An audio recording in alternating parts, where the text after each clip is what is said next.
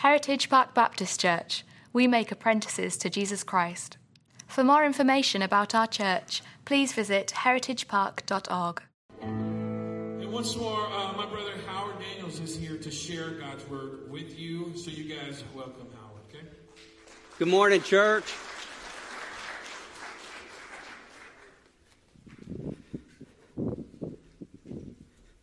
I hope you had a great uh, Thanksgiving time and got plenty of turkey and dressing and pie and everything else that comes with it. And uh, thank you for being here this morning and remember the Lord's Day and keeping it holy. So today is the first day of Advent, and we're going to light the candle of hope.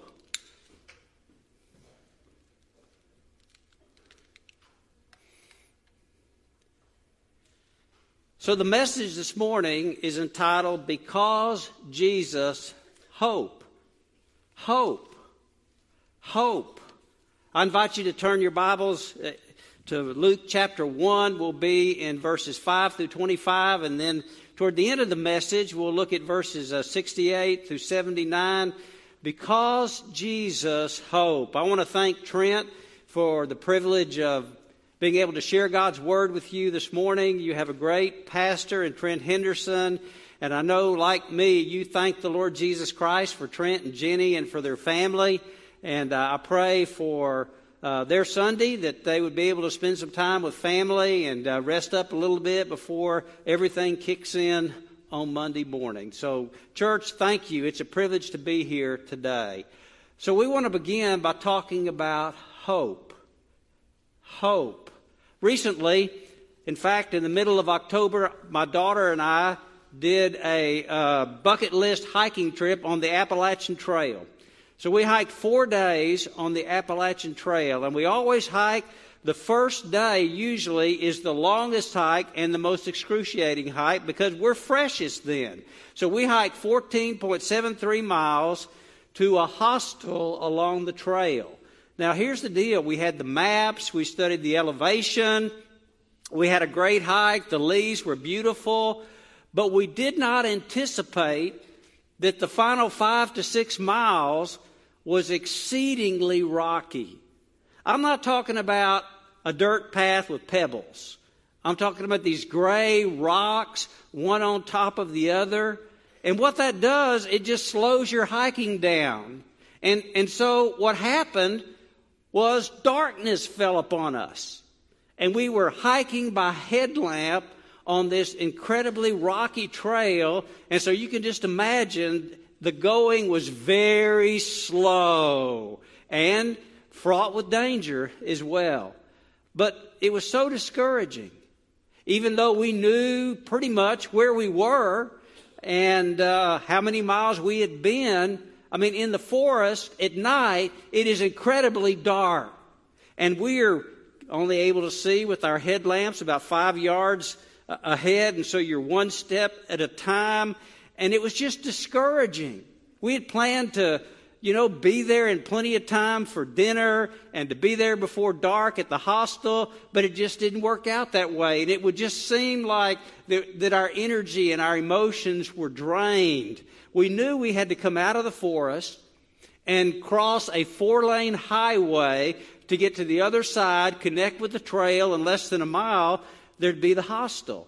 But then there was no signs of traffic, no signs of opening up. We couldn't hear anything. And we came up this steep ascent and very rocky, and we came around the corner, and I said, Wait. And I cocked my ear back, and there, way in the distance, I heard some traffic. And I was like, yeah, man, we're getting close. And so there was hope because we heard faintly the traffic in the distance. And so we were re energized and we began to hike a little bit faster and until we ultimately reached the highway, crossed it, and got to the hostel. Hope is that way. And some of you may be here this morning and you're hiking on a dark trail of life, the trail of trials. And everything seems dark, and you can't see light at the end of the tunnel. You can't hear any signs of hope in the distance. And you are wondering, is there hope? And yes, because Jesus, hope. But you can't talk about hope without talking about hopelessness. So I want to begin reading in verses 5 through 7 of Luke chapter 1 as we see hopelessness detailed. Verse 5 In the days of Herod, king of Judea, there was a priest named Zechariah of the division of Abijah. He had a wife from the daughters of Aaron, and her name was Elizabeth. And they were both righteous before God, walking blamelessly in all the commandments and statutes of the Lord. But they had no child because Elizabeth was barren, and both were advanced in years. Now, let me just stop right there. We don't want to overlook that first phrase about Herod because there was political hopelessness. Israel was a proud nation. They longed to return to the glory days with David and Solomon. They believed a Messiah would come, and indeed, a Messiah would come. But they had the idea that the Messiah would come and restore them to political prominence in the world scene. And they longed for that. But for over 400 years, they had been oppressed. Nation after nation had lorded it over Israel and, and stomped on them. They were like a football kicked back and forth on the field uh, between the power plays of Egypt and, and Syria. And there was the great oppression of Antiochus, and then a brief rise of, of a little bit of independence, and then Rome came in with an iron fist and just squelched everything. And under Rome, you had this, this puppet king of Israel, Herod, who was a wicked and oppressing and evil man.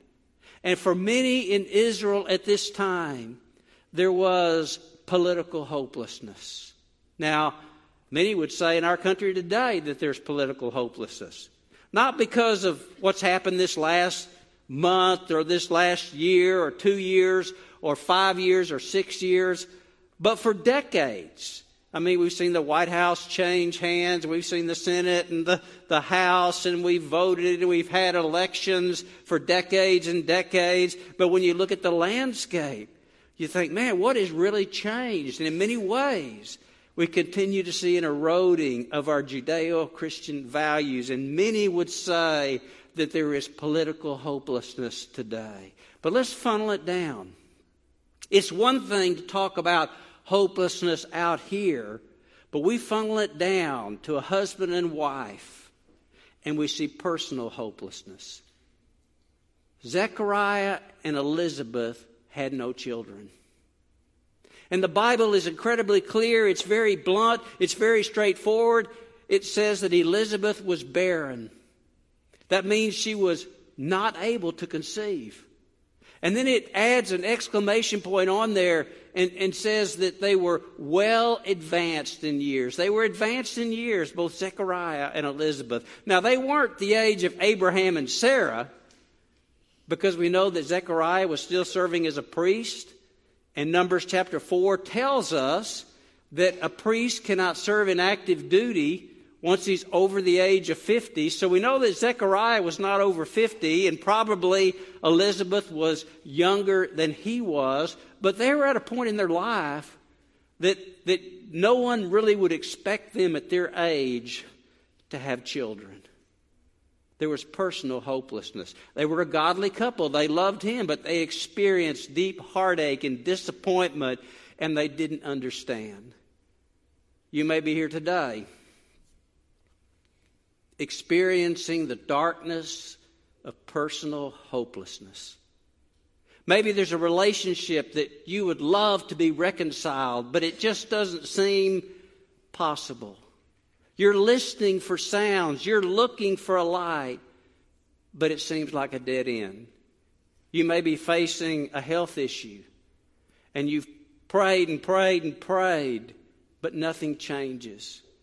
You may be praying for a person who is out in the far country, a member of your own family. You're praying for them to come back to God or to come to Christ. And yet it just seems that there is there are no signs of hope. And you're walking in life, so to speak, in that circumstance, in the dark forest, on the rocky trials trail, and you're sensing an overwhelming hopelessness. So, what do we do? As followers of Jesus Christ, when we find ourselves in circumstances and situations that are uncertain, that don't seem to be changing, there doesn't seem to be any movement, though we pray and pray and pray, it just seems to be hopeless. What do we do? Let's talk about despite hopelessness. Despite hopelessness. Now, I want to pick it up in verse 8 and read through verse 13. Now, while he was serving as priest before God, when his division was on duty, according to the custom of the priesthood, he was chosen by Lot to enter the temple of the Lord and burn incense. And the whole multitude of the people were praying outside at the hour of incense. And there appeared to him an angel of the Lord standing on the right side of the altar of incense. And Zechariah was troubled when he saw him, and fear fell upon him. But the angel said to him, Do not be afraid, Zechariah, for your prayer has been heard, and your wife Elizabeth will bear you a son, and you shall call his name John. And you will have joy and gladness, and many will rejoice at his birth. So let me just stop right there. Despite hopelessness, what do you do? How do you respond? As a pastor of a local church for over 30 years, and now the last four years working with individual churches, I've seen many people who have, have far too many that, that have served the Lord faithfully over the years, that have been involved in the church, that have given their tithes and offerings, and then a tragedy, a disappointment, a heartache, something enters their world that upsets the apple cart, and they don't understand it, and they wonder why, and they and they develop the attitude that, Lord, I've done all these things for you all these years. Now, where are you when I need you? It's almost as if they have seen their relationship with God as a bargaining. And they have all these bargaining chips on the table because of all the things they've done for God. Not true, is it? We have no bargaining chips. Our relationship is all by grace, by the grace of the Lord Jesus Christ. But I have seen too many people walk away from the church and walk away from their faith bitter and resentful toward God. But not Zechariah and Elizabeth. No, they set a model example for you and me. Despite hopelessness, despite things seemingly would never change, the fact that they would seemingly never have a child, what do you do when you're in those circumstances? Number one, be righteous. Be righteous. That's what the scripture tells us. It says in verse 6 that both were righteous before God. We're not talking about being self righteous. We're not talking about a judgment of them being righteous by their, by their own standards or by somebody else's standards, but they were righteous before God. It was a moral integrity and purity. They were right with God vertically in that vertical relationship, and they were right with one another on the horizontal level. And by the way, you can't be right with God vertically unless you're right with people horizontally. I mean, the gospel is all about relationships, isn't it? We are brought into a, a reconciled relationship with Christ through everything He's done for us on the cross, through His death, burial, and resurrection. We are reconciled to God and therefore we're to love one another and serve one another.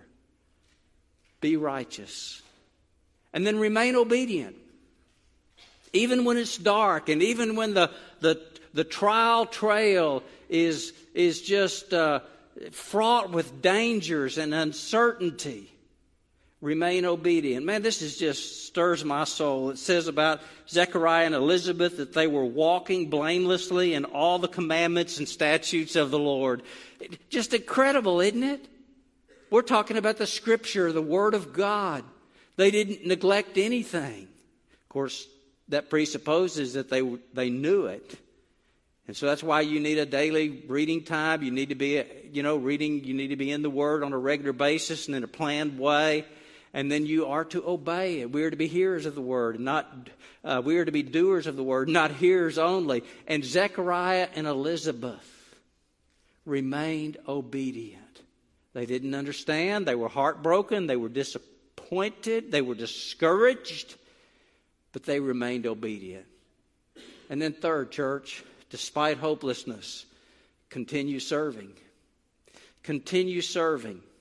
Listen, Zechariah was a priest.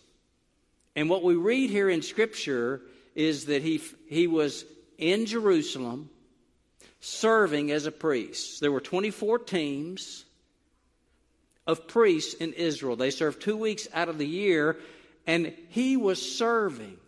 He didn't back away from his service. In fact, verse 23 uh, tells us that, um, and when his time of service was ended, he went to his home. He completed his service. He continued to serve God. He could have thrown up his hands and said, Man, I've served as a priest all these years. I, I go away from my home, away from my wife, away from where I live. And, and I go to Jerusalem and I serve two weeks out of every year. I've sacrificed, done all these things for God. And here you won't even allow us to have a child. No more. I'm through. I'm going to throw in the towel. But not Zechariah. And neither should we. Be righteous, remain obedient, continue serving. And fourth, don't panic.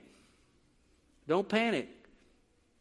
The angel appeared, and Zechariah was not only fearful, fear fell upon him, but he was troubled. And the language there indicates that he was agitated. It's like water being stirred by an agitator. He was more than just afraid, he was in full on panic mode. I have watched over the years as people in panic, in utter hopelessness, try to take things in their own hands, and in their panic, they make decisions that later they regret. But one of the encouraging things about Christmas as we read through the Gospels and the Christmas story, over and over again, we hear these encouraging words Do not be afraid and fear not. David said, Man, I don't have to be afraid. Well, I don't have to be afraid. I mean, what can man do to me? I mean, worst case scenario, I end up with the Lord in heaven. I have no reason to fear. Don't panic.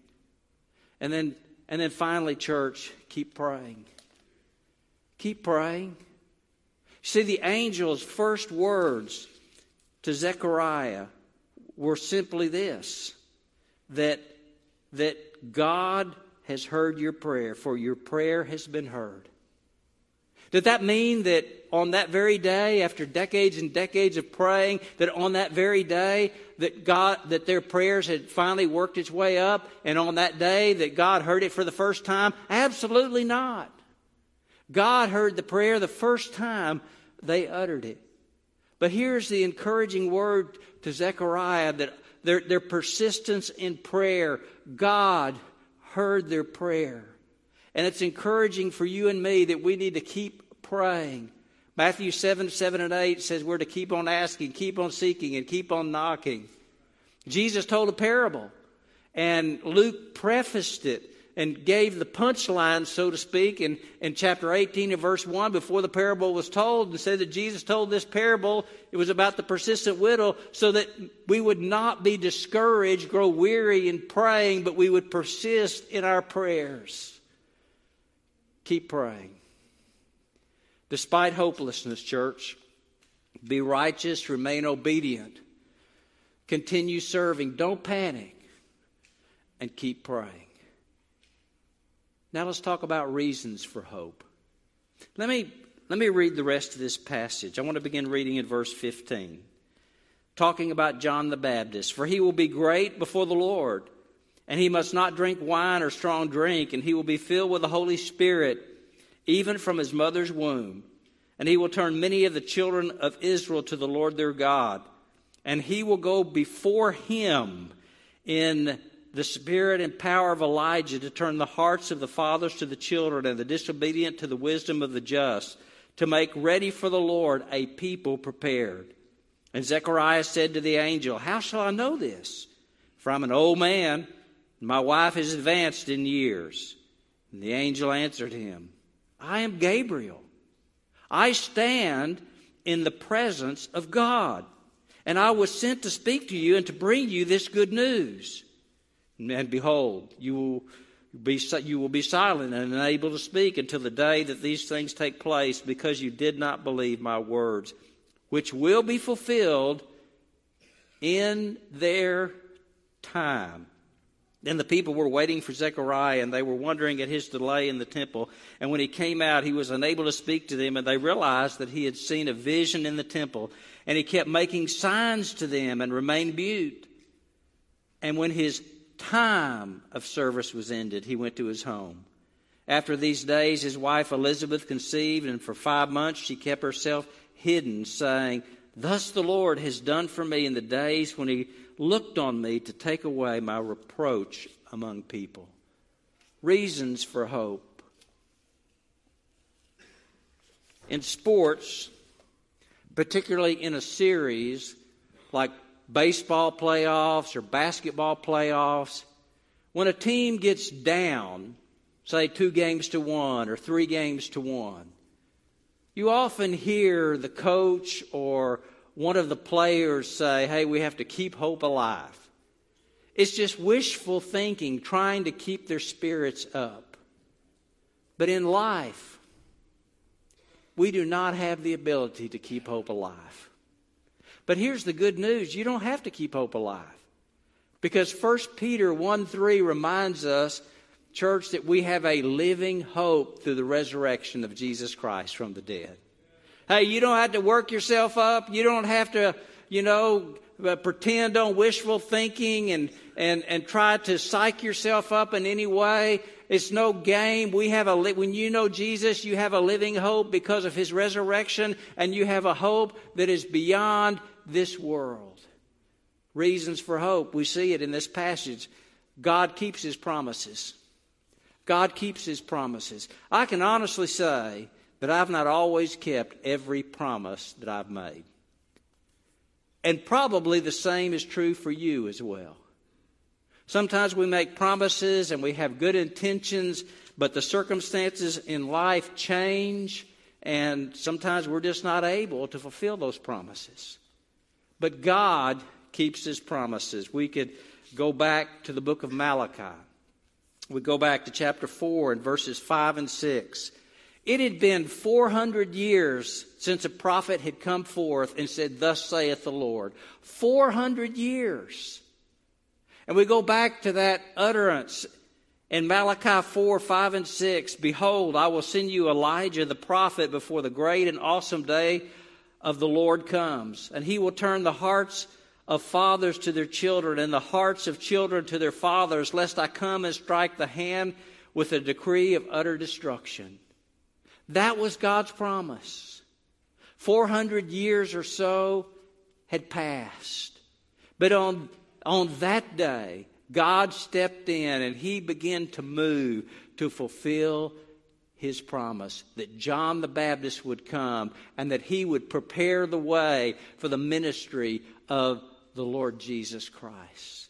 God keeps his promises, and we find many promises in the Word of God.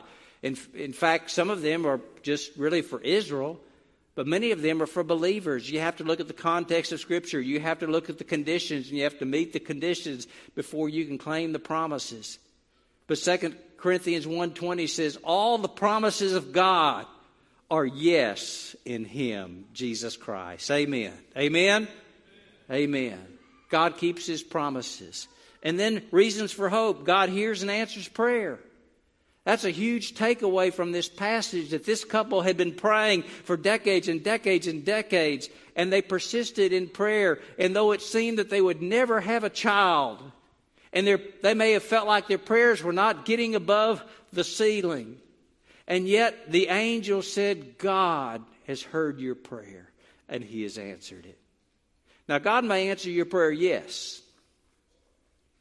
And He may answer your prayer no. We had our family with us uh, this past week our son, daughter in law, granddaughter, four year old granddaughter Haley, our daughter, and son in law. And yesterday morning, our four year old granddaughter was hungry, and so I do the early shift. So when she gets up before daylight, granddad gets up. And uh, we'd watched the little TV, and I had fed her some dry Cheerios. Her daddy came out, and uh, she said, Dad, I'm hungry. I want something to eat. He started going through the options, and she said, Can I have ice cream? I mean, it's 7:30 in the morning. And her dad says, No, you can't have ice cream. And she's like, Well, well why not? He says, Because it's breakfast and you don't have ice cream at breakfast. And so he gave her some choices that were more nutritious, you see. He said no because he knew it wasn't in her best interest. And sometimes God answers our prayer differently. He just does, doesn't he? In His grace and power and wisdom, He gives us something better. Because sometimes we don't even have the wisdom to know what to ask for. And sometimes, because of His great love, God says, You ask for ice cream, but what you really need, what you really need is a banana. Because you need to you need some good fruit and you need to have the potassium in you. God loves us so much. And then sometimes God just says, Wait. Wait on the Lord and be patient. Be of good cheer. But God hears and answers prayer, reason for hope. And then God's timing is precise. You know, I, am just not the most patient person in the world. And my timetable and God's timetable are often like this. And it's just the way it is. And I have to learn to wait on God and learn that God's timing is precise. Let's look at this passage. There were 24 teams of priests that served two weeks out of the year. It was at this time that Zechariah's team was serving in Jerusalem. And somewhere into that two weeks, I don't know what day they were on, Zechariah had drawn the lot to offer incense on the altar of incense in the innermost part of the temple, not in the morning, but at the time of prayer at about 3 o'clock in the afternoon. It was right at that time that Gabriel appeared and made the announcement that they would have a son and he would be John the Baptist. An accident? I don't think so. I think it was God's timing. Don't you? God is never early. God is never late. God is always on time. He is the everlasting Father. He is Father time. God's timing is precise. And Galatians 4 4 reminds us, but God, but in the fullness of time, God sent forth his Son. Perfect timing. And then finally, God's Son Jesus, the Messiah, provides hope beyond this life. He provides hope beyond this life. This entire passage really is a prequel to everything that would usher in Jesus Christ. I want to go to the end of this chapter in verses 68 through 79. After the birth of John the Baptist, proud daddy Zechariah, as a prophet, begins to praise the Lord. And we read his prophetic praise. Verse 68 Blessed be the Lord God of Israel, for he has visited and redeemed his people and raised up a horn of salvation for us in the house of his servant David. As he spoke by the mouth of his holy prophets from of old, that we should be saved from our enemies and from the hand of all who hate us, to show the mercy promised to our fathers and to remember his holy covenant that both that he swore to our father Abraham to grant us that we being delivered from the hand of our enemies might serve him without fear in holiness and righteousness before him all the day all of our days.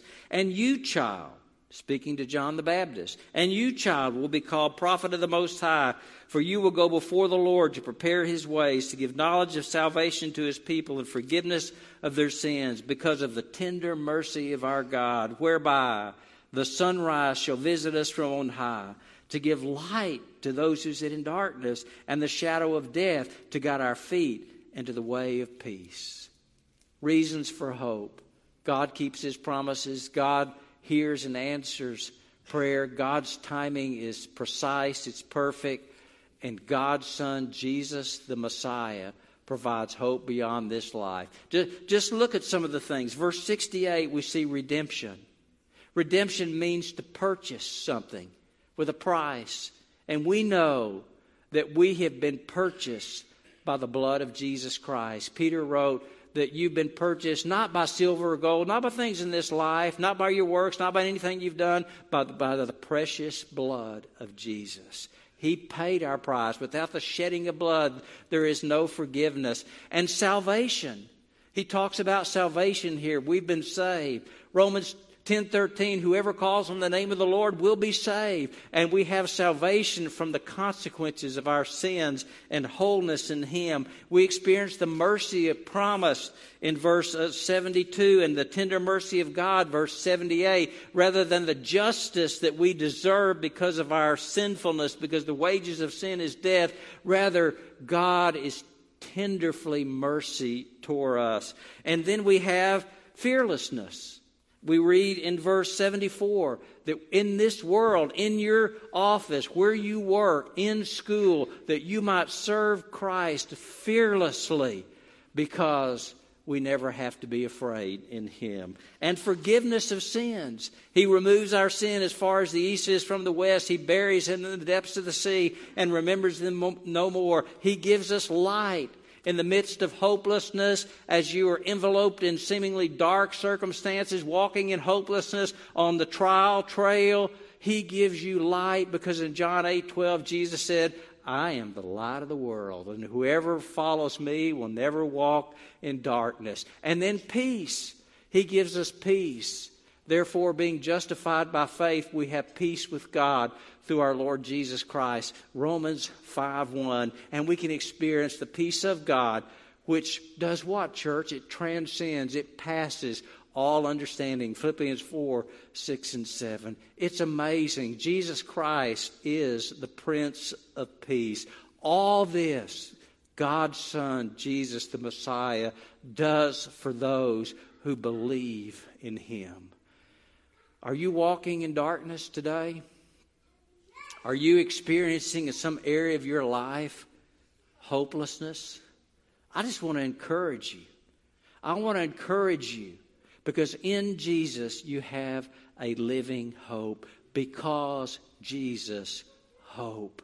Look to Him, trust Him, Put your faith in Him. No matter what happens, He has a plan. He has a purpose. He loves you. He cares for you. Walk hand in hand with the one who provides a living hope. We're going to sing a song and going to have the opportunity to, to praise the Lord and to pray. And I just want to encourage you this morning Whatever it is that's weighting you down in hopelessness, would you just give it to the Lord? Would you just surrender it to Him and say, I can't make it happen. I don't know what's going to, how this is all going to turn out. Everything seems uncertain. But whatever it is, my hope is not in the circumstances. My hope is not in how it will turn out. My hope, Jesus, is in you, and you are the anchor of my soul. Would you do that this morning? I want to ask you to please stand, and I'm going to lead us in a prayer, and then we're going to sing. And if you have a decision to make, you can come and kneel at the altar and pray. Uh, after the service, you can uh, tap on Frank or, or me or Jared or Tyler, and uh, you know we can visit with you about a decision perhaps God is laying on your heart. Let's pray. Lord, we love you and we praise you. Oh, God, you provide us living hope. Thank you so much. Hope beyond the circumstances, light in darkness, peace in turmoil, hope beyond this world. Fill our souls, our bosoms with your spirit. That whatever people may be facing today, they would feel hope alive because their hope is in you, the living Lord. In the name of Christ, I pray, our Savior and our God. And God's people said, Amen.